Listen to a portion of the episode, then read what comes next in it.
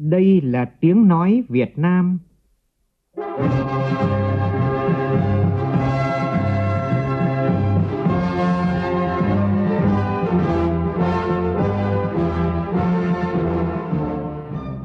là tiếng nói Việt Nam, phát thanh từ Hà Nội, thủ đô nước Cộng hòa xã hội chủ nghĩa Việt Nam.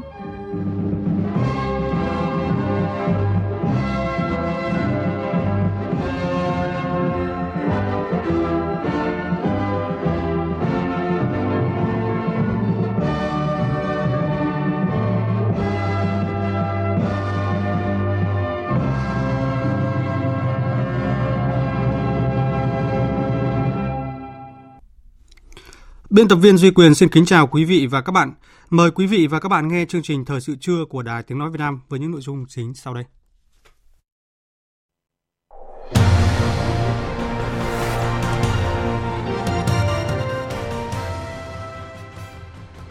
Thủ tướng Nguyễn Xuân Phúc chủ trì cuộc họp Ban chỉ đạo Chính phủ điện tử, Chính phủ quyền điện tử bộ ngành và địa phương. Tổ chức Y tế Thế giới đặt tên chính thức đối với dịch viêm đường hô hấp cấp do virus corona chủng mới gây ra là COVID-19. Tại Việt Nam, Bộ Y tế yêu cầu tỉnh Vĩnh Phúc cần mở rộng vòng cách ly trước khả năng xuất hiện thêm người lây nhiễm mới, đồng thời khuyến cáo tập trung phân tuyến khám và điều trị dịch bệnh. Đa số nghị sĩ châu Âu đã bày tỏ ủng hộ phê chuẩn Hiệp định Thương mại Tự do và Hiệp định Bảo hộ Đầu tư giữa Liên minh châu Âu EU và Việt Nam. Cuộc bỏ phiếu sẽ diễn ra vào chiều nay theo giờ Việt Nam. Thổ Nhĩ Kỳ sẽ công bố kế hoạch chi tiết về cách đối phó với tình hình ở Idlib vào hôm nay, đồng thời cảnh báo chính phủ Syria sẽ trả giá nếu tấn công vào lực lượng của nước này ở Idlib, nơi mà 13 binh sĩ Thổ Nhĩ Kỳ đã thiệt mạng trong vài ngày qua.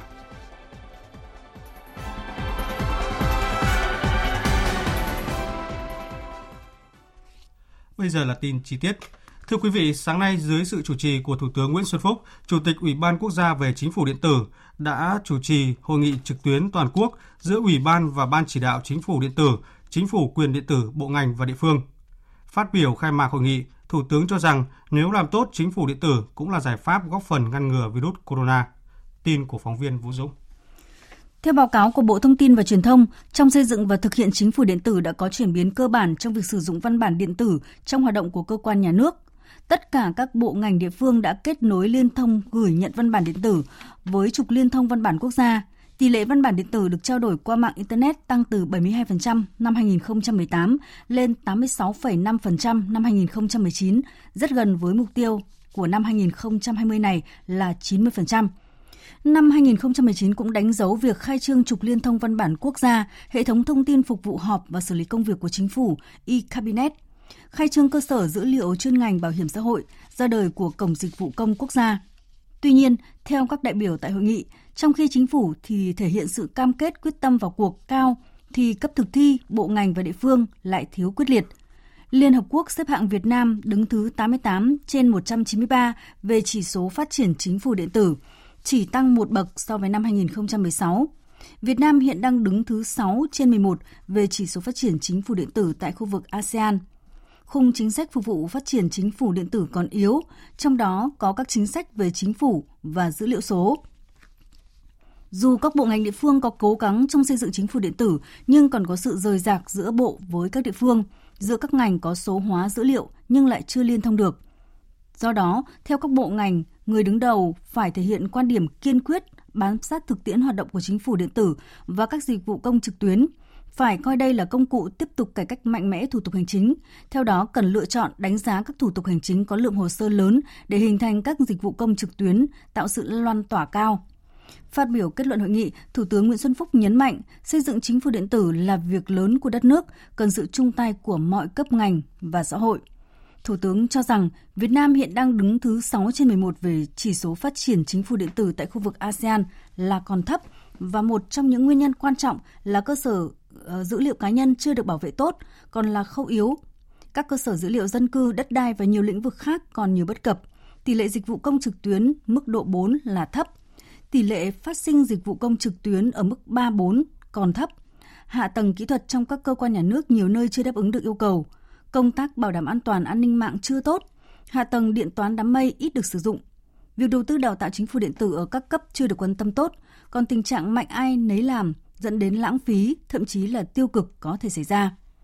Về nhiệm vụ thời gian tới, nêu kinh nghiệm của các nước trong xây dựng và phát triển triển khai chính phủ điện tử là hỗ trợ doanh nghiệp chuyển đổi số, Thủ tướng cho rằng đây là một trong những giải pháp cần nghiên cứu, tập trung mọi nguồn lực, chỉ đạo quyết liệt để hoàn thiện mục tiêu mà nghị quyết số 17 của chính phủ nêu ra, nhất là mục tiêu có 30% dịch vụ công trực tuyến ở mức độ 4.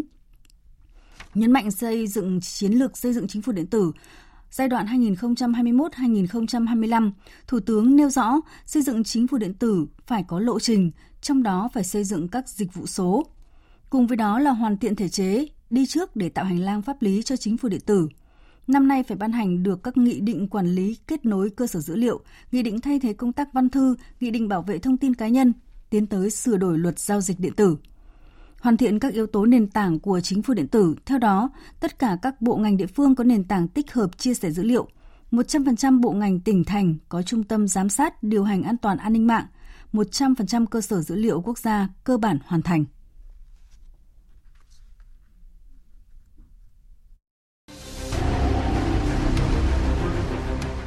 Đẩy lùi virus nCoV, bảo vệ mình là bảo vệ cộng đồng.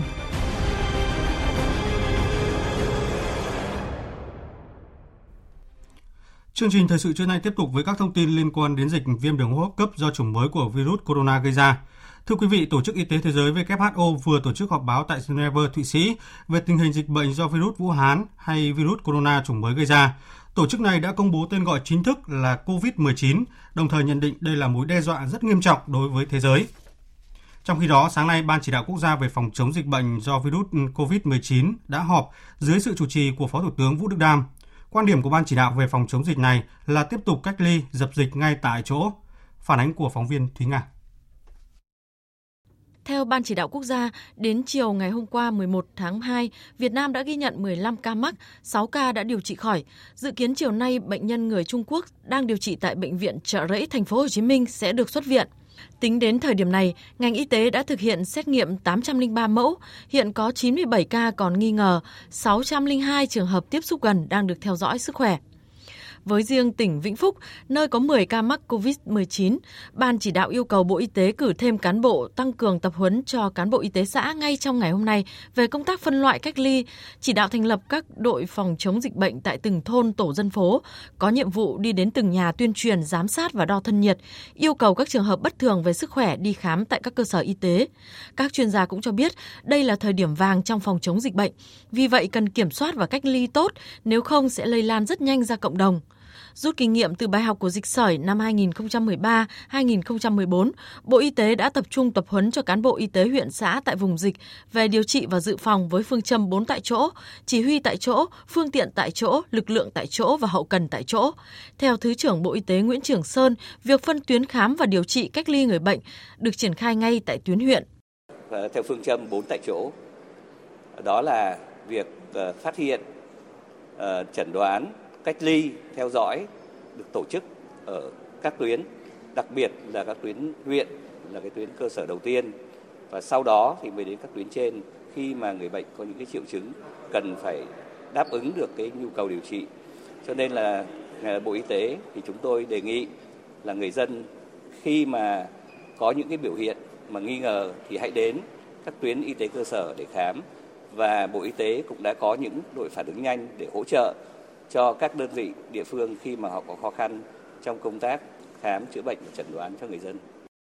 Liên quan đến việc sử dụng khẩu trang y tế, Phó Thủ tướng Vũ Đức Đam yêu cầu Bộ Y tế sẽ mua hết và trực tiếp phân phối cho các bệnh viện nhà thuốc và kèm theo hướng dẫn sử dụng, tránh tình trạng người dân đổ dồn đi mua để tích trữ và sử dụng khi không cần thiết.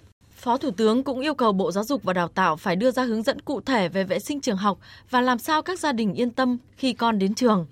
Cũng tại cuộc họp, Bộ Y tế cho biết Tổ chức Y tế Thế giới công bố tên gọi chính thức của bệnh viêm đường hô hấp do chủng virus corona mới là COVID-19 hay chúng ta vẫn thường gọi là nCoV. Thưa quý vị và các bạn, trước diễn biến dịch bệnh tại tỉnh Vĩnh Phúc khi xuất hiện ca nhiễm thứ 10, Bộ Y tế đã yêu cầu tỉnh Vĩnh Phúc cần mở rộng vòng cách ly trước khả năng xuất hiện thêm người lây nhiễm COVID-19. Tỉnh phải lập danh sách tất cả những người tiếp xúc trực tiếp và gián tiếp với các trường hợp nhiễm bệnh để cách ly tập trung và cách ly tại nhà theo quy định, xử lý các ổ dịch triệt để theo đúng hướng dẫn giám sát của Bộ Y tế. Trung ương và địa phương cũng phải tập trung mọi nguồn lực hỗ trợ huyện Bình Xuyên cả về phương tiện y tế, vật tư, thuốc sát trùng, nguồn nhân lực. Trong khi đó, hôm nay, Bệnh viện Trợ Giấy Thành phố Hồ Chí Minh cho biết, sau 21 ngày cách ly điều trị, ông Li Jing, 65 tuổi, một trong hai bệnh nhân nhiễm COVID-19 đầu tiên ở Việt Nam đã khỏi bệnh. Dự kiến chiều nay thì bệnh nhân này sẽ được xuất viện. Ông Li Jing là bố của Li Ji Chao, 28 tuổi, đã xuất hiện đã xuất hiện ngày 4 tháng 2 sau 4 lần xét nghiệm âm tính liên tiếp. Bệnh viện cho biết từ sáng qua thì kết quả xét nghiệm của ông Li Jing âm tính với virus corona. Tuy nhiên để có kết luận chính xác nhất thì bệnh viện và viện Pasteur thực hiện thêm xét nghiệm cuối cùng. Kết quả bệnh nhân âm tính với virus corona. Phóng viên Bích Thuận, thường trú Đài Tiếng Nói Việt Nam tại Bắc Kinh, Trung Quốc đưa tin, tình hình của bệnh nhân người Việt Nam nhiễm COVID-19 hay còn gọi là virus corona tại nước này vẫn ổn định. Văn phòng người phát ngôn Bộ Ngoại giao Trung Quốc cho biết, phía Trung Quốc đã thông báo tình hình một công dân Việt Nam nhiễm bệnh viêm đường hô hấp cấp do COVID-19 tới Đại sứ quán Việt Nam tại Trung Quốc theo các điều luật quy định liên quan và trên cơ sở tôn trọng ý nguyện của đương sự. Đồng thời khẳng định, hiện nay tình hình của công dân này ổn định, đang được cách ly chữa trị Trước đó, theo thông tin từ Đại sứ quán Việt Nam tại Trung Quốc, một công dân Việt Nam có hộ khẩu thường trú trước khi xuất cảnh tại Đồng Nai có kết quả dương tính với virus COVID-19 đang được điều trị tích cực tại Bệnh viện số 5 tỉnh Giang Tây, Trung Quốc. Cũng theo phía Trung Quốc, tính đến ngày hôm qua, chưa có thêm ca nhiễm mới nào là người nước ngoài tại nước này. Trong số 27 ca nhiễm bệnh hiện nay, số ca được chữa khỏi ra viện đã tăng từ 3 người lên 7 người. Trong đánh giá mới nhất về tình hình dịch bệnh, Người đứng đầu nhóm chuyên gia của Ủy ban Y tế và Sức khỏe Quốc gia Trung Quốc, ông Trung Nam Sơn cho rằng đợt bùng phát dịch bệnh sẽ đạt đỉnh tại Trung Quốc vào khoảng cuối tháng này và có khả năng kết thúc vào tháng 4. Thưa quý vị và các bạn, trong khi cả nước đang nỗ lực phòng chống dịch viêm đường hô hấp cấp do COVID-19 hay còn gọi là virus corona chủng mới gây ra, báo chí những ngày gần đây cho biết nhiều trường hợp nằm trong diện nghi nhiễm bệnh bỏ trốn khỏi khu cách ly. Mới đây nhất, thông tin từ Trung đoàn 123 thuộc Bộ Chỉ huy Quân sự tỉnh Lạng Sơn cho biết, một phụ nữ sinh năm 1976 quê ở Thủy Nguyên, Hải Phòng đã bỏ trốn khỏi khu cách ly ngày 10 tháng 2 vừa qua. Đây là hành vi cần được lên án trong bối cảnh dịch viêm đường hô hấp cấp do COVID-19 diễn biến khó lường. Phản ánh của phóng viên Hoàng Hương, thường trú khu vực Đông Bắc Đài Tiếng Nói Việt Nam. Trung đoàn 123 là một trong các đơn vị được giao thành lập khu vực cách ly theo dõi sức khỏe những người Việt Nam trở về qua các cửa khẩu đường bộ tại tỉnh Lạng Sơn để đảm bảo xử lý, cứu chữa ngay những trường hợp không may nhiễm bệnh. Hiện khu vực cách ly này đang có trên 400 người được theo dõi sức khỏe đúng quy trình quy định của Bộ Y tế. Những người thuộc diện phải cách ly được theo dõi sức khỏe, chăm sóc y tế và đời sống hàng ngày một cách chu đáo. Thượng tá Nguyễn Văn Quyền, Trung đoàn trưởng Trung đoàn 123, Bộ Chỉ huy quân sự tỉnh Lạng Sơn cho biết – cán bộ quân y của đơn vị không bao giờ coi họ là những người bệnh mà luôn quan tâm, hỗ trợ như người thân của mình. Trung đoàn đã tổ chức khám tiếp nhận và bố trí cho từng công dân ở đặc biệt là quan tâm đến các cái gia đình có các cháu nhỏ. Trung đoàn đã bảo đảm đời sống cho nhân dân theo đúng cái tiêu chuẩn mà Bộ Quốc phòng quy định và cung cấp các nhu yếu phẩm như là kem đánh răng, xà phòng, bàn chải, khăn mặt, giấy vệ sinh. Những người được cách ly để theo dõi sức khỏe hiện không phải chi trả bất cứ khoản tiền nào. Nhu yếu phẩm được cấp phát ngay khi tiếp nhận. Lịch sinh hoạt cũng được áp dụng theo tiêu chuẩn quân đội. Nếu có bệnh thông thường cũng được lực lượng quân y chữa trị kịp thời. Việc tạm thời cách ly những người sinh sống và làm việc tại Trung Quốc trong thời gian có dịch viêm phổi cấp do virus corona là biện pháp nhằm đảm bảo an toàn, sức khỏe cho chính họ và người thân, cộng đồng. Nếu những người này không may nhiễm bệnh.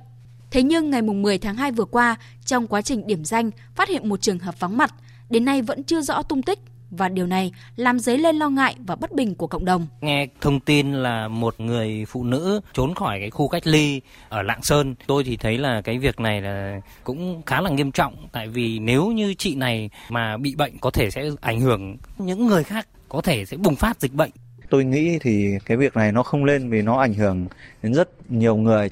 Điều đầu tiên là ảnh hưởng đến người phụ nữ ấy trước. Nếu mà có dịch bệnh thì sẽ được ờ, chính quyền hỗ trợ chữa trị sớm và sẽ khỏi bệnh nhanh. Thứ hai nữa là ta về địa phương sẽ lây nhiễm cho cả gia đình và cả cộng đồng. Việc cách ly những người trở về từ vùng dịch là quy định bắt buộc của ngành y tế, không chỉ tại Việt Nam mà tại tất cả các nước trên thế giới.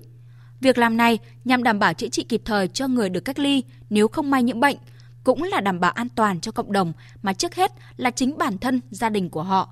Chính vì vậy, bỏ trốn khỏi khu vực cách ly Từ chối sự quan tâm, chăm sóc của các y bác sĩ là hành động thiếu suy nghĩ, có thể đe dọa trực tiếp mạng sống của chính họ và rất nhiều người khác. Thời sự VOV, nhanh, tin cậy, hấp dẫn. Quý vị và các bạn đang nghe chương trình Thời sự trưa của Đài Tiếng Nói Việt Nam. Chương trình tiếp tục với các tin tức đáng chú ý khác.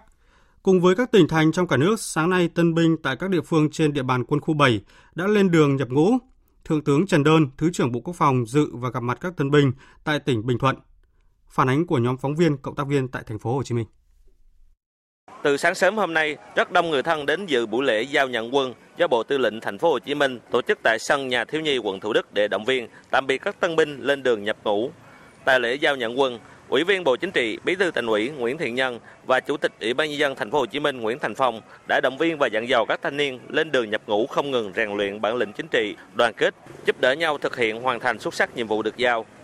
Tại tỉnh Bình Thuận, đợt tuyển quân này có hơn 1.300 công dân trúng tuyển nghĩa vụ quân sự, trong đó có gần 400 người viết đơn tình nguyện, 37 người là đảng viên. Số tân binh này sẽ giao cho các đơn vị thuộc quân khu 7, binh chủng pháo binh, vùng 4 hải quân và Bộ Chỉ huy quân sự tỉnh Bình Thuận. Tân binh Nguyễn Văn Nam, sinh năm 1997, phường Đức Thắng, thành phố Phan Thiết, nói. Hiện nay là em ổn định tư tưởng, em sẽ uh, hoàn thành tốt những công việc mà chỉ huy, mệnh lệnh được giao. Mong mọi người ở nhà giữ gìn sức khỏe. Em sẽ cố gắng uh, hoàn thành tốt nhiệm vụ của người lính cụ Hồ. Trong khi đó, tại tỉnh Bà Rịa Vũng Tàu, có gần 1.500 thanh niên nhập ngũ năm 2020, trong đó có 34 thanh niên là đảng viên. Là nữ tân binh duy nhất của Bà Rịa Vũng Tàu lên đường nhập ngũ đợt này, chị Trần Lê Hương Giang, phường 3, thành phố Vũng Tàu, trong bộ quân phục của Quân đội Nhân dân Việt Nam rất háo hức, mong muốn sớm được tham gia môi trường huấn luyện trong quân đội. Đã là thanh niên thì phải bảo vệ tổ quốc, đây là nghĩa vụ của công nhân. Đó là điều rất là thiêng liêng cho nên là đàn ông có thể vào quân đội được thì phụ nữ cũng có thể chiến đấu và hy sinh vì tổ quốc và cũng rất là phấn khởi, có cảm giác rất là hăng hái và mong muốn là hoàn thành xuất sắc nhiệm vụ được giao. Tại Bình Dương, đợt tuyển quân này có 1.600 thanh niên lên đường thực hiện nghĩa vụ quân sự, trong đó có 39 đảng viên.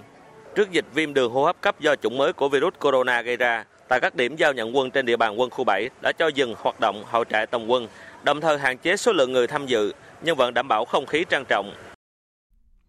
Thưa quý vị, sau 5 năm gần như dậm chân tại chỗ, việc phá rỡ công trình tai tiếng 8B Lê Trực, sáng nay Ủy ban nhân dân quận Ba Đình, thành phố Hà Nội đã tổ chức họp báo thông tin đến các cơ quan báo chí về thực trạng bế tắc này. Tin của phóng viên Đài Tiếng nói Việt Nam.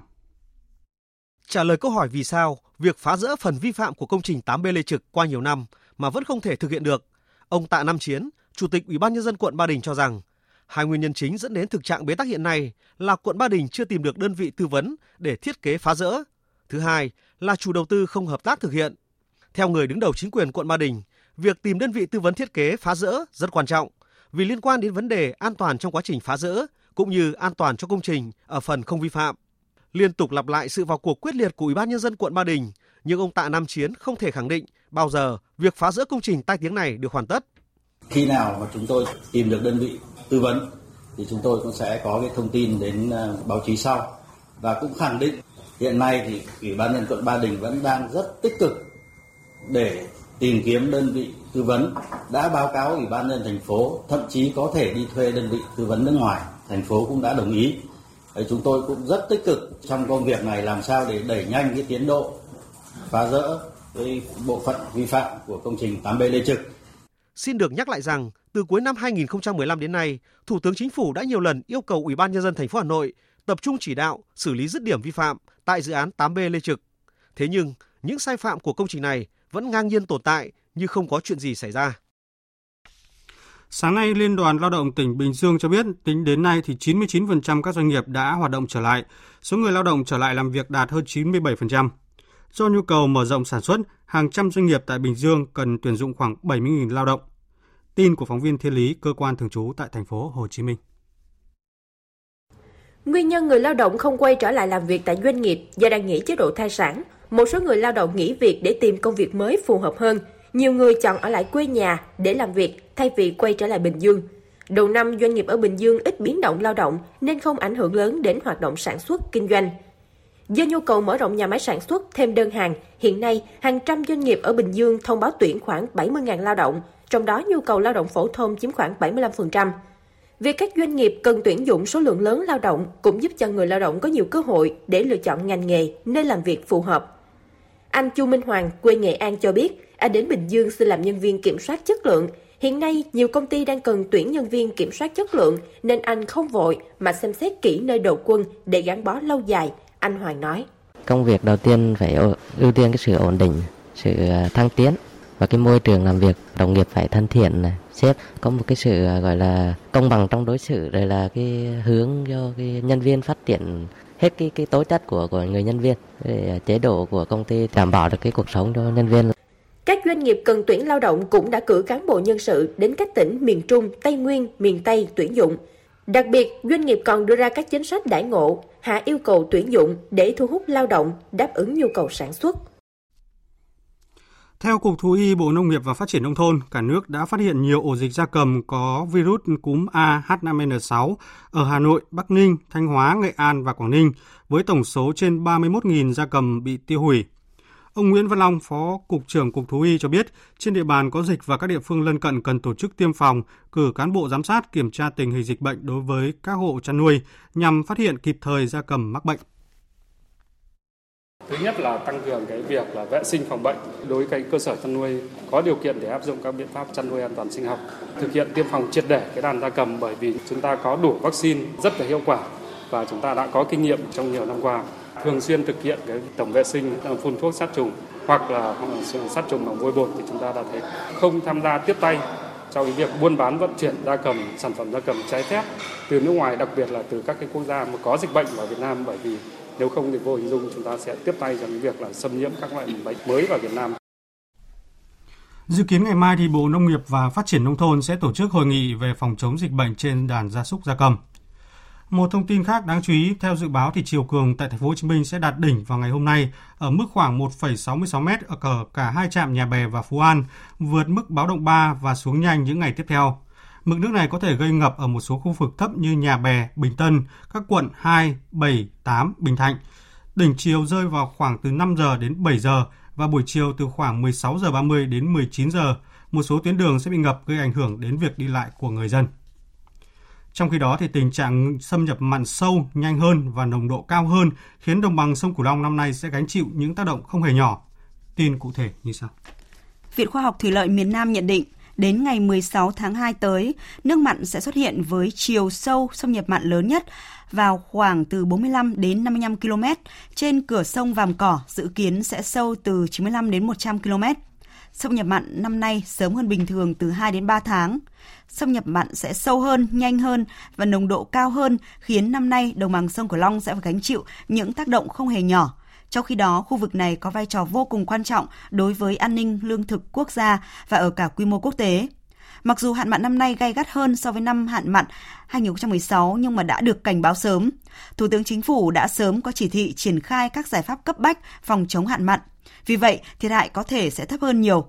Tuy nhiên, việc chủ động còn nằm ở tầm nhìn lâu dài để ra soát, cập nhật, điều chỉnh quy hoạch tổng thể vùng từng tiểu vùng, ngành và nhất là quy hoạch sản xuất hạ tầng thủy lợi, giao thông và những giải pháp hỗ trợ khác. Thưa quý vị và các bạn, rét đậm kèm theo sương muối vào những ngày đầu tháng 2 vừa qua đã khiến cho hàng trăm hecta cà phê của các hộ ở huyện Lạc Dương, tỉnh Lâm Đồng bị cháy lá khô cành. Hàng trăm gia đình lo lắng khi rẫy cà phê, nguồn thu nhập chính mất trắng. Tuấn Anh, phóng viên Đài Tiếng Nói Việt Nam thường trú tại Tây Nguyên, phản ánh. Ông Ca Hương ở thôn Đa Ra Hoa, xã Đa Nhiêm, huyện Lạc Dương buồn rầu khi hơn 3 hecta cà phê, nguồn thu chính của gia đình, bị cháy lá khô cành do sương muối. Ông Ca Hương cho biết, rẫy cà phê mới phục hồi sau dịch bọ xít gây hại, nay lại bị sương muối coi như mất trắng. Chính bây giờ là như cà phê không phát triển được, nó bị rồi, không bao giờ phục hồi được, vậy là khó lắm, là bỏ luôn. Bây giờ cà phê bên làm cũng như không, làm nhiều thì nó lỗ nhiều còn trái ờ, là mình bán cho người ta không bao giờ có giá được. Ông Bùi Văn Trình, Phó Chủ tịch Ủy ban Nhân dân xã Đa Nhiêm, huyện Lạc Dương cho biết, cà phê là cây trồng chủ lực của bà con địa phương. Đợt sương muối vừa qua đã khiến cho hàng loạt vườn cà phê bị hư hại từ 30 đến 70%, ảnh hưởng nghiêm trọng đến kinh tế của người dân. Tổng diện tích cà phê của xã nó rơi vào khoảng 1.000 hecta. Hiện nay thì, thì bị sương muối cháy hết lá khoảng 300 hecta diện tích bị ảnh hưởng cũng khá lớn sau khi khắc phục thì phải cưa cưa đốn hết những cái cái diện tích mà bị sương muối à, dẫn đến là không có năng suất. Theo thống kê của ngành nông nghiệp huyện Lạc Dương, toàn huyện có trên 468 hecta cà phê của 801 hộ thuộc các xã Đa Nhim, Đạ Trai, Đạ Sa bị hư hại nghiêm trọng vì sương muối, ước thiệt hại khoảng 50 tỷ đồng. Trong thời gian chờ cây cà phê tái sinh, ngành nông nghiệp vận động nông dân trồng xen các cây ngắn ngày để đảm bảo độ ẩm cho cây cà phê và có thu nhập tạm thời. Đồng thời, các địa phương cũng đang tiến hành rà soát diện tích bị ảnh hưởng, đề xuất với tỉnh sớm có giải pháp khắc phục và hỗ trợ cho những hộ dân bị thiệt hại.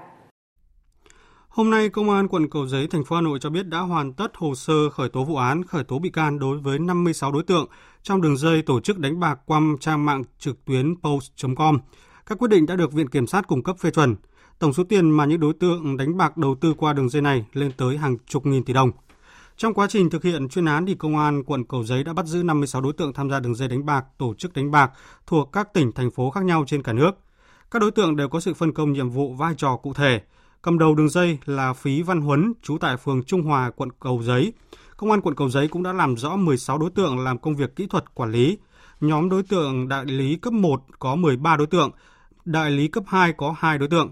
Cơ quan điều tra đã sao lưu toàn bộ dữ liệu điện tử liên quan đến đường dây tổ chức đánh bạc thông qua trang mạng post.com.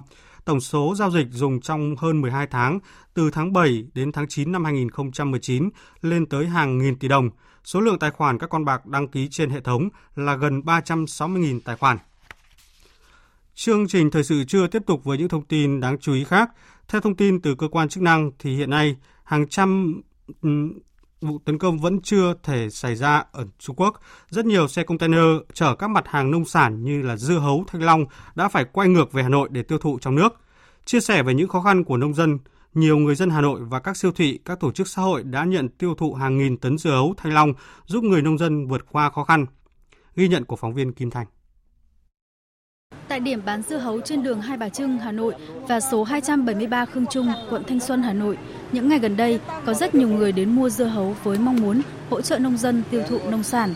Người mua ít thì một hai quả, có người mua hàng chục quả làm từ thiện hoặc quả biếu. Ông Phạm Văn Hùng ở quận Cầu Giấy, Hà Nội chia sẻ, dưa rẻ nên mua về cho gia đình và chia sẻ bạn bè, đồng thời góp một tay hỗ trợ người nông dân miền Trung trong tình cảnh khó khăn này.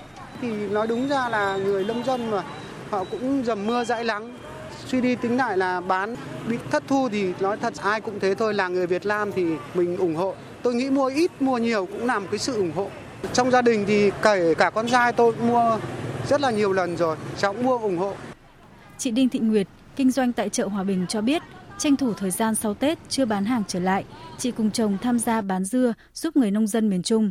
Sau khi trừ hết chi phí vận chuyển, thu mua, nếu có lãi sẽ đóng góp vào quỹ từ thiện để nấu cháo cho các bệnh nhân tại bệnh viện ca. Chỉ trong 4 ngày, chị đã bán được hơn 10 tấn dưa. Có cô em cô ấy chuyên đi à, từ thiện hay là cô ấy à, bán. Mới đầu là mình cũng mua ủng hộ. Đến khi thì mình lại tìm được điểm để mình bán chung cùng để cho nó được nhiều hơn. Mọi người rất ủng hộ ấy. Có người 65 nghìn người ta cũng giả luôn thành 70 nghìn. Đấy để người ta ủng hộ. Thời điểm này, ngoài địa điểm giải cứu dưa hấu tại phố Hai Bà Trưng, Khương Trung, còn nhiều điểm bán dưa khác được mở tại quận Long Biên và phía sau bến xe Mỹ Đình. Chị Nguyễn Kim Nhung ở phố Xuân La, quận Tây Hồ cho biết, hiện chị và bạn bè người thân tiếp tục kêu gọi người dân Hà Nội tiêu thụ nông sản giúp nông dân các tỉnh Gia Lai, Bình Định. Chúng tôi bảo nhau người này bảo người kia cố gắng hỗ trợ được bà con hết sức là có thể. Ngày đêm cố gắng để vận chuyển dưa hấu từ trong các tỉnh về đến Hà Nội. Chúng tôi cũng kêu gọi tất cả những doanh nghiệp hoặc là những ai có thể bán được ờ, dưa hấu cho bà con trên tất cả mọi phương diện, trên mạng xã hội rồi bằng quan hệ cá nhân, mọi người hỗ trợ nhiều về vận chuyển này về địa điểm mọi người đến mua được tiện nhất thì cùng muốn là giúp bà con vượt qua cái thời kỳ này và tôi cũng hy vọng rằng là tất cả mọi người chung tay để giúp đỡ bà con để cùng đi qua cái giai đoạn khó khăn này.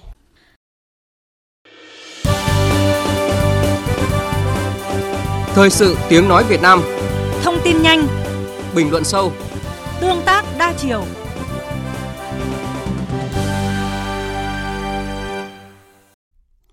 Quý vị và các bạn đang nghe chương trình Thời sự trưa của Đài Tiếng Nói Việt Nam. Chương trình tiếp tục với một thông tin đang được nhiều người quan tâm.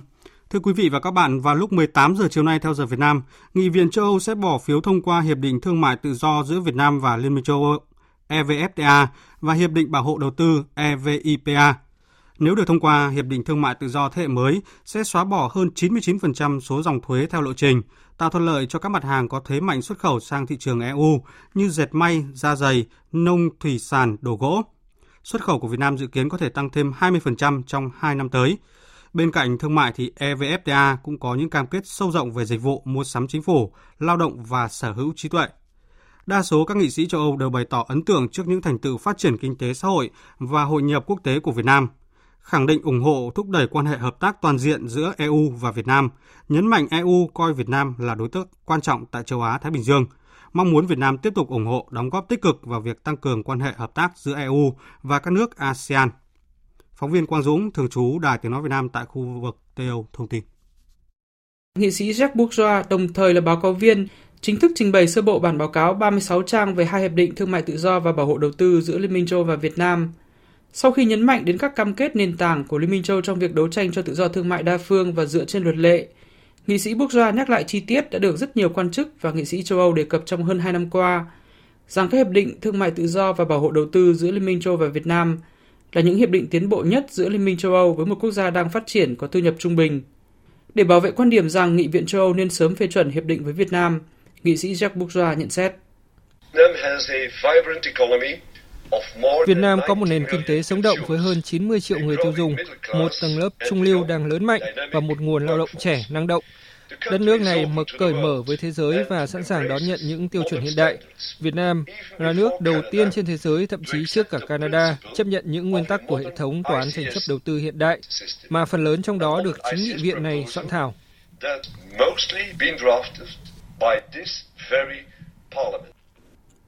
Sau lời giới thiệu của nghị sĩ Jacques Bourgeois, lần lượt 56 nghị sĩ châu Âu đã đăng đàn tranh luận trong gần 2 tiếng. Rất nhiều ý kiến được đưa ra trên nhiều lĩnh vực, từ các thắc mắc về lĩnh vực môi trường, nghề cá cho đến tiêu chuẩn lao động hay việc thúc đẩy các thay đổi tại Việt Nam. Đại đa số các nghị sĩ đều nhấn mạnh rằng trong thời gian qua, Việt Nam đã có những bước đi rất tích cực trong việc thực thi cam kết và các hiệp định thương mại tự do và bảo hộ đầu tư giữa Liên minh châu và Việt Nam sẽ mở ra nhiều cơ hội hơn cho cả Liên minh châu và Việt Nam trong việc nâng cao hiểu biết và tìm được tiếng nói chung. Nghị sĩ Ben Lange của Liên minh cấp tiến các đảng xã hội và dân chủ tại Nghị viện châu Âu, đồng thời là Chủ tịch Ủy ban Thương mại Quốc tế của Nghị viện phân tích, hơn nửa thế kỷ trước, phương châm tiếp cận và đối thoại đã được Cố Thủ tướng Đức Willy Brandt, một trong các cha đẻ của Liên minh châu Âu xây dựng, và đó là con đường mà Liên minh châu cần theo đuổi với Việt Nam thông qua hai hiệp định. Ông Lange cũng đồng thời nhấn mạnh Việt Nam là một quốc gia sản xuất lớn của thế giới. Tôi tin là các vị ngồi đây nhiều người mặc các bộ quần áo được sản xuất tại Việt Nam, các đôi giày được làm tại Việt Nam. Đa số các điện thoại thông minh của Samsung hay các máy tính bảng đang dùng ở đây cũng được sản xuất tại Việt Nam. Trong nhiều lý do khác được một số nghị sĩ châu Âu đưa ra để ủng hộ việc Nghị viện châu Âu phê chuẩn hai hiệp định với Việt Nam, nghị sĩ Maximilian Krah của nhóm đảng Bản sắc và Dân chủ cho biết Tầm quan trọng của việc phê chuẩn còn ở việc điều đó sẽ thúc đẩy động lực thương mại ở nhiều quốc gia đang phát triển khác trên thế giới. Là báo cáo viên thường xuyên về tình hình tại Bangladesh và nhiều nước khác, tôi hiểu các nước đang phát triển đang hướng về phía Việt Nam như thế nào. Vì đây là lần đầu tiên một nền kinh tế đang phát triển đơn độc ký được một hiệp định gắn liền với nền kinh tế châu Âu để qua đó tiến lên. Đó chính là ý nghĩa quan trọng nhất của hiệp định thương mại – Hiệp định này cũng rất cân bằng và tiến bộ trong nhiều lĩnh vực.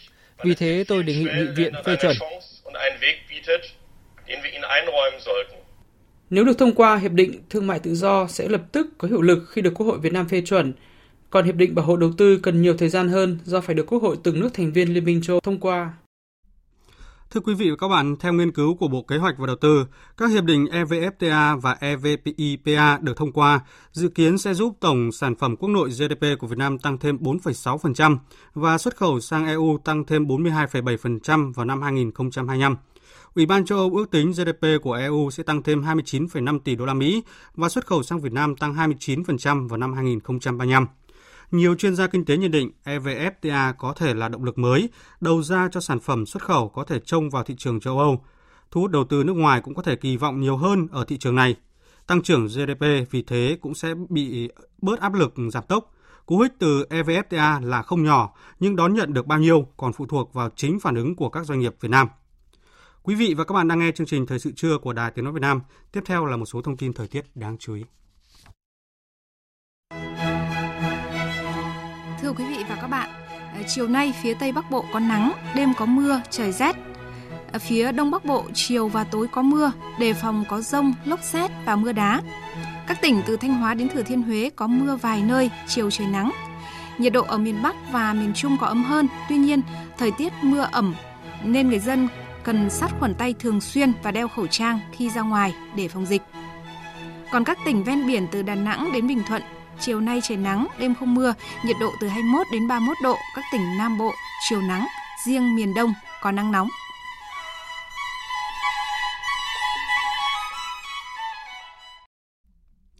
Hội đồng Bảo an Liên Hợp Quốc đã tiến hành phiên họp mở về tình hình Trung Đông bao gồm vấn đề Palestine nhằm thảo luận các diễn biến mới liên quan gần đây sau khi Mỹ công bố kế hoạch Trung Đông mới. Phản ánh của Phạm Huân, phóng viên Đài Tiếng Nói Việt Nam thường trú tại Mỹ. Tại cuộc họp, Tổng thư ký Liên Hợp Quốc cho rằng một giải pháp chính trị cho vấn đề Israel-Palestine là điều cần thiết và có ý nghĩa then chốt cho một nền hòa bình lâu dài ở Trung Đông. Liên Hợp Quốc cam kết tiếp tục hỗ trợ Palestine và Israel giải quyết xung đột trên cơ sở các nghị quyết nêu trên của Liên Hợp Quốc, luật pháp quốc tế, các thỏa thuận song phương. Tổng thống Palestine Mahmoud Abbas phát biểu bác bỏ bản tầm nhìn vì sẽ không mang lại hòa bình cho khu vực. Đây là bước đi đơn phương, vi phạm luật pháp quốc tế, chủ quyền và quyền dân tộc tự quyết của người dân Palestine. Ông Abbas kêu gọi Hội đồng Bảo an và nhóm bộ tứ gồm Mỹ, Nga, Liên minh châu Âu và Liên Hợp Quốc tiến hành một hội nghị quốc tế về hòa bình Trung Đông, thúc đẩy thực hiện các nghị quyết Hội đồng Bảo an và sáng kiến hòa bình Ả Rập. Các nước thành viên Hội đồng Bảo an tái khẳng định lập trường về cuộc xung đột Israel-Palestine. Nhiều nước cho biết quan điểm về vấn đề này đến nay không có sự thay đổi bày tỏ quan ngại về khả năng xâm nhập các vùng lãnh thổ bị chiếm đóng, cũng như về việc tiếp tục thúc đẩy xây dựng các khu định cư, cho rằng các hành động này trái với luật pháp quốc tế. Đại sứ Đặng Đình Quý, trưởng phái đoàn thường trực Việt Nam tại Liên Hợp Quốc vừa có bài phát biểu tại cuộc họp của Hội đồng Bảo an về tình hình ở Trung Đông bao gồm vấn đề của Palestine. Đại sứ Đặng Đình Quý nhấn mạnh, Việt Nam hoan nghênh các sáng kiến và nỗ lực tái khởi động tiến trình hòa bình Trung Đông dựa trên các thỏa thuận quốc tế và song phương. Phản ánh của phóng viên Phạm Huân. Trong bài phát biểu tại Hội đồng Bảo an, Đại sứ Đặng Đình Quý cho biết, việc tìm kiếm một giải pháp toàn diện và lâu dài cho vấn đề của Palestine tiếp tục thu hút sự quan tâm của các bên liên quan, các quốc gia ở khu vực Trung Đông và cộng đồng quốc tế. Việt Nam cùng cộng đồng quốc tế tái khẳng định sự ủng hộ mạnh mẽ đối với cuộc đấu tranh hợp pháp vì những quyền không thể chuyển nhượng của người dân Palestine. Việt Nam ủng hộ giải pháp hai nhà nước bao gồm việc thành lập một nhà nước độc lập và có chủ quyền Palestine với đường biên giới được quy định trong các nghị quyết liên quan của Liên Hợp Quốc, bên cạnh nhà nước Israel trong sự tồn tại hòa bình song song, an ninh và công nhận lẫn nhau. Sau nhiều thập kỷ, hòa bình và một giải pháp cuối cùng cho vấn đề Israel-Palestine vẫn chưa thể đạt được. Việt Nam chia sẻ với các nước thành viên Hội đồng Bảo an khác mối quan ngại sâu sắc về các hoạt động tái định cư tiếp diễn của Israel, cũng như những lời kêu gọi mới đây nhằm xâm nhập các phần của lãnh thổ Palestine bị chiếm đóng. Do đó, Việt Nam kêu gọi và ủng hộ các bên liên quan cùng nỗ lực đạt được một giải pháp hòa bình toàn diện, công bằng và lâu dài thông qua đối thoại và đàm phán dựa trên tôn trọng luật pháp quốc tế, hiến trương Liên Hợp Quốc, và các nghị quyết liên quan của Liên Hợp Quốc, bao gồm nghị quyết 2334 của Hội đồng Bảo an với sự đồng ý của các bên liên quan. Việt Nam cho rằng một giải pháp hòa bình chỉ có thể đạt được thông qua việc kiềm chế, tránh các hành động có thể phức tạp thêm tình hình và duy trì đối thoại trực tiếp. Việt Nam hy vọng các bên liên quan sẽ tham gia thảo luận với thiện trí và mang tính xây dựng. Theo đại sứ Đặng Đình Quý, Việt Nam hoan nghênh tất cả các sáng kiến và nỗ lực tái khởi động tiến trình hòa bình Trung Đông dựa trên các thỏa thuận quốc tế và song phương – Việt Nam sẵn sàng đóng góp một cách tích cực trong việc thúc đẩy đối thoại và đàm phán trong khuôn khổ và ngoài Liên Hợp Quốc nhằm đạt được một giải pháp đối với cuộc xung đột Israel-Palestine nhằm đảm bảo các quyền và lợi ích hợp pháp của Palestine và tất cả các bên liên quan. Chuyển sang các tin quốc tế đáng chú ý khác, Tổng thống Thổ Nhĩ Kỳ Recep eh, Tayyip Erdogan tuyên bố chính phủ Syria sẽ phải trả giá nếu tấn công vào lực lượng nước này ở Idlib, tây bắc của Syria, nơi 13 binh sĩ Thổ Nhĩ Kỳ đã thiệt mạng trong vài ngày qua. Biên tập viên Anh Tuấn tổng hợp thông tin. Trong tuyên bố mới nhất trên truyền hình, Tổng thống Thổ Nhĩ Kỳ Erdogan cho biết Chính quyền Syria đang tìm kiếm những rắc rối, đặc biệt là ở Idlib. Tuy nhiên, những rắc rối sẽ còn tiếp tục đến với họ, bởi nếu họ tấn công binh sĩ của chúng ta nữa, họ sẽ phải trả giá đắt. Tổng thống Thổ Nhĩ Kỳ cũng cho biết sẽ công bố một kế hoạch chi tiết về cách đối phó với tình hình tại Idlib vào ngày hôm nay, Tuyên bố của ông Erdogan được đưa ra bối cảnh lực lượng chính phủ Syria và đồng minh đã giành lại phần cuối của tuyến đường cao tốc chủ chốt M5 từ tay lực lượng nổi dậy ở Tây Bắc nước này. Thắng lợi này là kết quả của chiến dịch kéo dài nhiều tháng qua của quân đội chính phủ Syria nhằm vào phiến quân đang cố thủ tại khu vực Idlib và đánh dấu lần đầu tiên kể từ năm 2012, quân đội Syria kiểm soát được toàn bộ M5, tuyến cao tốc kết nối thủ đô Damas với các thành phố lớn là Hama, Homs và Aleppo. Idlib và một số khu vực tại Aleppo là một trong những khu vực cuối cùng đang nằm trong sự kiểm soát của lực lượng ủy nhiệm được Thổ Nhĩ Kỳ hậu thuẫn. Với diễn biến này, Thổ Nhĩ Kỳ đã điều động một phái đoàn quân sự quy mô lớn gồm 50 xe bọc thép, xe tải chở theo xe tăng và các xe chở quân tiến vào tỉnh Idlib. Đụng độ giữa Thổ Nhĩ Kỳ và lực lượng chính phủ Syria dường như là điều tất yếu. Năm 2018, Nga và Thổ Nhĩ Kỳ đạt được thỏa thuận ngừng bắn tại Idlib, trong đó Thổ Nhĩ Kỳ thiết lập 12 trạm giám sát tại vùng này. Trước những đụng độ xảy ra, Thổ Nhĩ Kỳ cáo buộc Nga đứng đằng sau để quân đội Syria vi phạm thỏa thuận giữa hai bên. Bất đồng về tình hình Idlib giữa Nga và Thổ Nhĩ Kỳ đã tồn tại từ lâu. Dù hai bên đã đối thoại nhiều lần và đạt được các thỏa thuận giảm leo thang căng thẳng, song thực chất bất đồng này vẫn chưa được giải quyết. Với việc các lực lượng tại Idlib tiếp tục thất bại trong việc tuân thủ thỏa thuận ngừng bắn đang khiến tình hình trở nên khó lường hơn. Tuy nhiên, theo các nhà phân tích, vì lợi ích quốc gia cốt lõi, Nga và Thổ Nhĩ Kỳ sẽ phải tiếp tục đối thoại với nhau nhiều hơn về Syria. Nội các mới ở Liban do Thủ tướng Hassan Diab thành lập đã giành chiến thắng trong cuộc bầu phiếu tín nhiệm tại Quốc hội nước này. Phát biểu trước khi Quốc hội tiến hành bỏ phiếu, ông Diab khẳng định ưu tiên của chính phủ là duy trì nguồn ngoại tệ cần thiết để nhập khẩu các hàng hóa thiết yếu như thực phẩm, thuốc men và nhiên liệu. Làn sóng biểu tình bùng phát trên khắp đất nước Liban gần 4 tháng trước đây, xuất phát từ phản đối tham nhũng sau chuyển sang sự tức giận vì khủng hoảng tài chính. Làn sóng biểu tình này đã dẫn tới việc Thủ tướng Saad Hariri đã phải từ chức. Hai ứng cử viên trong cuộc đua giành vé đề cử của Đảng Dân Chủ là doanh nhân Andrew Yang và Thượng nghị sĩ bang Colorado Michael Bennett tuyên bố kết thúc chiến dịch tranh cử của mình. Tin cho biết. Ứng cử viên Yang, 45 tuổi, tại cuộc bầu cử sơ bộ theo thể thức họp kín của Đảng Dân Chủ ở bang Iowa nhận được 1% phiếu ủng hộ. Trong khi đó, Thượng nghị sĩ Bennett, 55 tuổi, cũng thông báo từ bỏ các nỗ lực tranh cử sau khi kết quả bầu cử sơ bộ tại bang New Hampshire cho thấy tỷ lệ ủng hộ ông không khả quan, chưa đến 1%. Trong khi đó, Thượng nghị sĩ cấp tiến Bernie Sanders đã dẫn đầu trong cuộc bỏ phiếu sơ bộ tại bang New Hampshire, trong khi người đứng đầu trong tốc đầu, cựu Phó Tổng thống Joe Biden chỉ đứng thứ 5 trong cuộc đua tìm người cạnh tranh với Tổng thống đương nhiệm Donald Trump làm ứng cử viên Tổng thống của đảng này vào tháng 11 tới. Cảnh sát Anh cho biết các khám nghiệm tử thi sơ bộ 39 thi thể người Việt Nam được phát hiện hồi tháng 10 năm ngoái trong thùng xe đông lạnh tại hạt Essex, Bắc, đông bắc của thủ đô London đã kết luận rằng các nạn nhân tử vong do thiếu oxy và quá nóng trong một không gian kín. Các kết luận được đưa ra trong khi cảnh sát Anh tiếp tục thúc đẩy điều tra vụ việc và xác định các nghi can trong vụ việc. Nghi can Jorge Nika, 43 tuổi, người người Basildon ở miền đông nước Anh đã bị bắt giữ tại sân bay Frankfurt, Đức ngày 29 tháng 1 vừa qua và đã phải ra hầu tòa sơ thẩm tại Chelmsford ngày 1 tháng 2 vừa qua. Nika đối mặt với 39 cáo buộc tội ngộ sát và một cáo buộc âm mưu hỗ trợ nhập cư trái phép.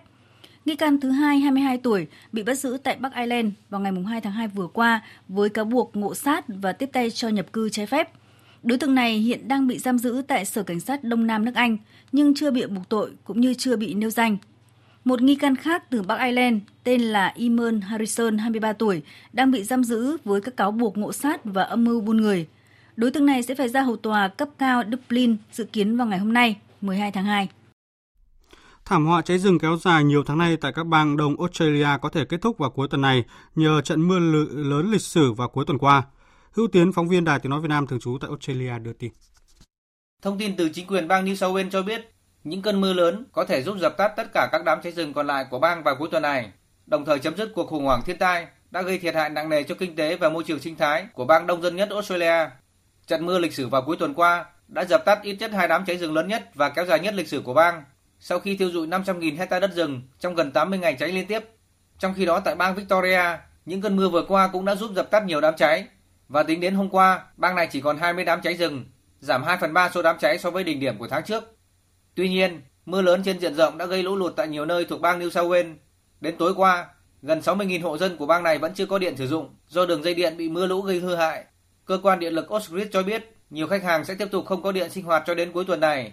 Thảm họa cháy rừng tại Australia kéo dài từ tháng 9 năm ngoái đến nay đã khiến 33 người thiệt mạng, phá hủy ít nhất 12 triệu hecta đất rừng, hàng nghìn ngôi nhà và giết chết hơn 1 tỷ động vật bản địa. Vừa rồi là những thông tin trong nước và quốc tế đáng chú ý. Tiếp theo như thường lệ là trang tin đầu tư tài chính và bản tin thể thao.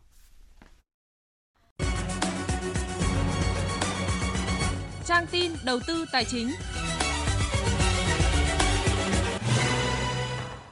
Vâng thưa quý vị và các bạn, giá vàng trong nước của tập đoàn vàng bạc đá quý Doji hôm nay niêm yết ở mức 43 triệu 870 nghìn đồng một lượng mua vào và 44 triệu 120 nghìn đồng một lượng bán ra. Còn giá vàng thế giới giao ngay đang cao hơn 21% so với đầu năm ở mức 1.567 đô la một ao. Ngân hàng Nhà nước công bố tỷ giá trung tâm cặp đồng tiền Việt Nam đồng và đô la Mỹ được áp dụng hôm nay ở mức 23.208 đồng một đô la Mỹ, giảm 9 đồng so với mức công bố hôm trước. Ông Võ Văn Hoan, Phó Chủ tịch Ủy ban nhân dân thành phố Hồ Chí Minh cho rằng nguồn vốn đầu tư cho các công trình hạ tầng giao thông là rất lớn, do đó cần phải đẩy mạnh xã hội hóa, coi đó là gốc để định hướng thực hiện các dự án. Còn nếu thực hiện theo hình thức đầu tư công sẽ vướng rất nhiều thủ tục, kéo dài và đội vốn. Mất gần 53 tỷ đồng vì ủy thác đầu tư chứng khoán phái sinh, 51 nhà đầu tư gửi đơn tố cáo giám đốc công ty Nobel Global. Cụ thể, nhóm nhà đầu tư này bị thiệt hại khi ủy thác đầu tư chứng khoán phái sinh cho ông Phan Hoàng Nam, giám đốc, đồng thời là người đại diện theo pháp luật của công ty trách nhiệm hữu hạn Nobel Global. Trên thị trường chứng khoán tiếp nối đà tăng của phiên hôm qua thì cùng với sự tích cực của chứng khoán thế giới, nhà đầu tư trong nước đã mạnh dạn giải ngân ngay sau khi bước vào phiên giao dịch sáng nay, kéo VN Index nhảy qua mốc 940 điểm. Kết thúc phiên giao dịch VN Index đạt 939,86 điểm, HNX Index đạt 107,4 điểm. Đầu tư tài chính biến cơ hội thành hiện thực. Đầu tư tài chính biến cơ hội thành hiện thực. Thưa quý vị và các bạn, dịch bệnh do virus corona đang tác động mạnh tới lĩnh vực nông nghiệp, du lịch và hàng không. Vậy cách thức mà các hãng hàng không ứng phó với dịch bệnh và việc thể hiện trách nhiệm với cộng đồng khi dịch bệnh xảy ra như thế nào? Tiếp đó là các giải pháp về thuế, phí như thế nào để việc vận chuyển hàng hóa, hành khách trong nước và quốc tế đảm bảo duy trì các hoạt động bình thường trong bối cảnh dịch bệnh. Phóng viên Hà Nho phỏng vấn ông Trương Phương Thành, Phó Tổng Giám đốc Bamboo Airways về nội dung này. Mời quý vị và các bạn cùng nghe. Dịch virus corona thì cũng đang tác động đến à, các cái thị trường ờ, trong đó thì có thị trường hàng không. Thì ứng phó với cái việc này thì Bamboo Airways đã thực hiện như thế nào? Chúng ta nói về dịch corona, nó cũng không khác gì với SARS trước kia. Thực tế thì ờ, cái việc bùng nổ khá nhanh và cái mức độ ờ, phát triển cũng rất là lớn. Tôi thì có cái đối tác tại Trung Quốc hàng ngày thì đối tác của tôi họ có gửi về các cái số liệu mỗi một ngày như vậy thì cái số thường là từ bảy mươi mấy người chết đến một trăm lẻ mấy người đối với cái dịch bệnh này cái ảnh hưởng lớn nhất là về kinh tế và đối với chúng ta thì ảnh hưởng lớn nhất là phải nói đến nông nghiệp và hàng không là hai cái ngành mà chịu ảnh hưởng nhiều nhất. Và các cái doanh nghiệp mà hoặc là các cái hãng bay có cái kế hoạch tiếp theo? Thứ nhất ấy, là chúng tôi cũng đã triển khai cho tất cả các nơi. Thứ nhất là hỗ trợ hết mức đối với lại những cái người di, di chuyển của hành khách.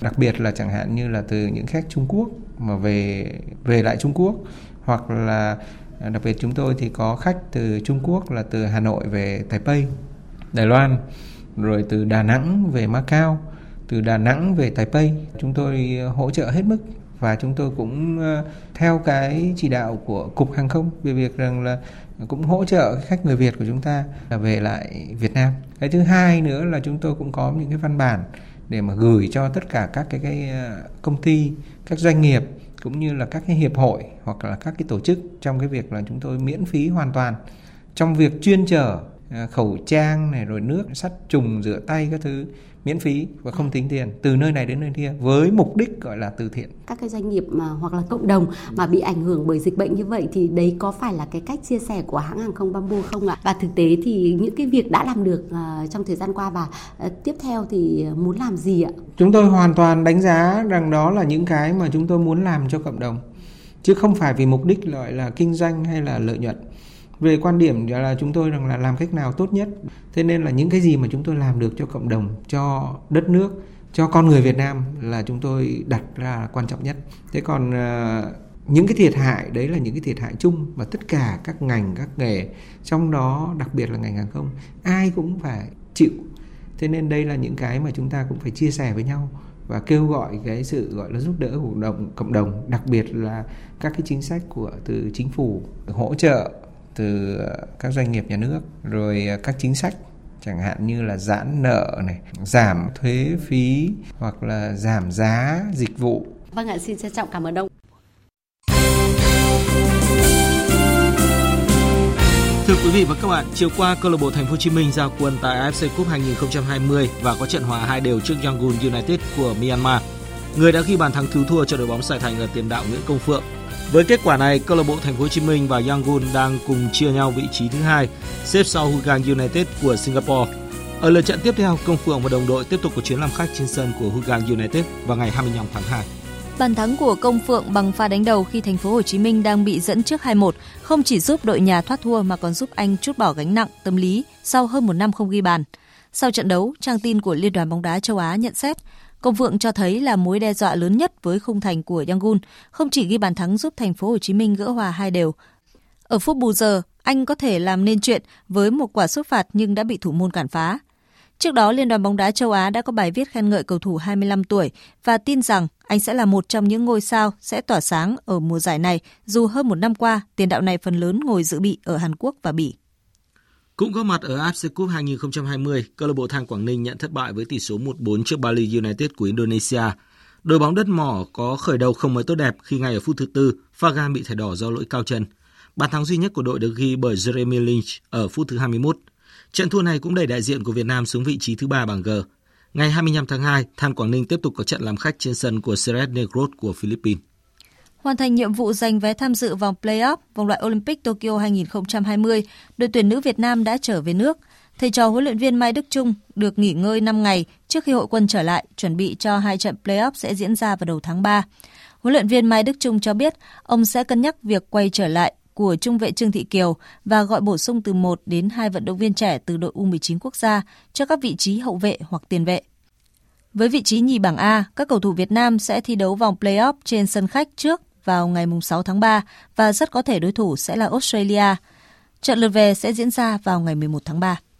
Mới đây, câu lạc bộ Futsal đang chơi tại giải vô địch quốc gia Tây Ban Nha Oparulo Ferron chính thức chiêu mộ thành công cầu thủ Việt Nam Phạm Đức Hòa, đồng thời ký hợp đồng quan trọng với Thái Sơn Nam. Đức Hòa chính là cầu thủ hay nhất giải Futsal vô địch quốc gia 2017 khi anh thể hiện phong độ ấn tượng, góp công lớn giúp Thái Sơn Nam bảo vệ thành công ngôi vô địch. Ở cấp độ đội tuyển anh cũng là một trong những người chơi ổn định nhất, nhờ đó cầu thủ này được vinh danh với danh hiệu quả bóng bạc Futsal Việt Nam 2017. Chuyển sang các tin thể thao đáng chú ý khác. Từ ngày 18 đến ngày 23 tháng 2, đội tuyển vật Việt Nam với hai vận động viên Cấn Tất Dự và Nguyễn Xuân Định sẽ góp mặt tại giải vô địch châu Á 2020 tổ chức ở Ấn Độ.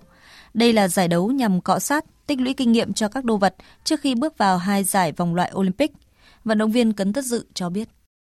Mọi năm thì cũng không được tập trung, năm nay lại được tập trung sớm đầu tư cho nên bọn em cũng cố gắng. Cũng lâu lắm rồi bọn em mới tham dự châu Á, nên năm nay cũng bất ngờ. Cũng không biết nước bạn đầu tư hoặc là tập như thế nào. Thì mình cũng vẫn cố gắng tập luyện theo giáo án chuyên gia để bắt kịp với nước bạn. Mới đây, các vận động viên Việt Nam đã tham dự giải xe đạp địa hình trẻ châu Á 2020. Đạt thứ hạng tốt nhất là cua Trần Thị Thùy Trang khi cô về đích thứ tư ở nội dung băng đồng Olympic nhóm trẻ. Ở nội dung băng đồng của nam, Võ Hữu An và Bùi Văn Hiếu lần lượt xếp hạng 7 và 11. Trong khi đó, ở nội dung băng đồng Olympic nhóm tuổi U23, Bùi Văn Nhất xếp hạng 18, còn vận động viên Nguyễn Hữu Sang không hoàn thành đường đua. Ở môn judo tại giải Paris Grand Slam 2020, đại diện Việt Nam Nguyễn Thị Thanh Thủy, hạng 52 kg nữ, đã dừng bước ở vòng 2 sau khi để Anna Surova của Ukraine quật ngã bằng điểm Ippon, qua đó xếp hạng 66 trong cuộc. Vào ngày 21 tháng 2 tới, Thanh Thủy sẽ tiếp tục tranh tài ở giải Dusseldorf Grand Slam 2020. Từ ngày 24 tháng 4 đến mùng 7 tháng 5, giải vô địch đẩy gậy toàn quốc lần thứ 14 và giải vô địch kéo co toàn quốc lần thứ 8 sẽ diễn ra tại nhà thi đấu thể dục thể thao tỉnh Đắk Lắk. Dự kiến sẽ có từ 15 đến 20 đoàn và khoảng 300 vận động viên đến từ các tỉnh thành ngành trong cả nước tham dự. Ở môn đẩy gậy, các vận động viên tranh tài 14 hạng cân của nam, 12 hạng cân của nữ. Môn kéo co, các đội tranh tài ở 27 hạng cân của ba nội dung là thi đấu trong nhà 8 người, 6 người và 4 người. Dự báo thời tiết Phía Tây Bắc Bộ, trời nắng, đêm có mưa vài nơi, trời rét, nhiệt độ từ 17 đến 26 độ, riêng vùng núi cao nhiệt độ có thể xuống 13 độ. Phía Đông Bắc Bộ, chiều có mưa vài nơi, đêm có mưa rào và rải rác có rông, riêng khu vực đồng bằng và trung du có mưa nhỏ, mưa phùn và sương mù. Trong cơn rông có khả năng xảy ra lốc xét, mưa đá và gió giật mạnh, đêm trời rét. Nhiệt độ từ 18 đến 26 độ, vùng núi cao có nơi dưới 13 độ. Các tỉnh từ Thanh Hóa đến Thừa Thiên Huế, nhiều mây có mưa vài nơi, trưa chiều giảm mây trời nắng, phía Bắc đêm trời rét. nhiệt độ từ 19 đến 27 độ, phía Nam có nơi trên 27 độ. Các tỉnh ven biển từ Đà Nẵng đến Bình Thuận, chiều nắng đêm không mưa, gió đông bắc cấp 2 cấp 3, nhiệt độ từ 21 đến 30 độ, phía Nam có nơi trên 30 độ. Tây Nguyên, chiều nắng đêm không mưa, gió nhẹ, nhiệt độ từ 21 đến 31 độ, có nơi trên 31 độ. Các tỉnh Nam Bộ, chiều nắng, riêng miền Đông ngày nắng nóng đêm không mưa, gió đông bắc cấp 2 cấp 3, nhiệt độ từ 23 đến 35 độ, miền Đông có nơi trên 35 độ. Khu vực Hà Nội, chiều có mưa vài nơi, đêm có mưa nhỏ, mưa phùn và sương mù, đêm trời rét, nhiệt độ từ 16 đến 26 độ. Dự báo thời tiết biển, Bắc Vịnh Bắc Bộ, chiều có mưa vài nơi, tầm nhìn xa trên 10 km, giảm xuống còn 4 đến 10 km trong mưa, gió nhẹ. Nam Vịnh Bắc Bộ, có mưa rào vài nơi, tầm nhìn xa trên 10 km, gió đông đến đông nam cấp 3, cấp 4. Vùng biển từ Quảng Trị đến Quảng Ngãi, không mưa, tầm nhìn xa trên 10 km, gió đông nam cấp 3, cấp 4. Vùng biển từ Bình Định đến Ninh Thuận có mưa rào vài nơi tầm nhìn xa trên 10 km, gió đông đến đông bắc cấp 4. Vùng biển từ Bình Thuận đến Cà Mau không mưa, tầm nhìn xa trên 10 km, gió đông bắc cấp 4 cấp 5. Vùng biển từ Cà Mau đến Kiên Giang không mưa, tầm nhìn xa trên 10 km, gió đông đến đông nam cấp 3 cấp 4. Khu vực Bắc Biển Đông có mưa vài nơi tầm nhìn xa trên 10 km, gió đông đến đông nam cấp 3 cấp 4.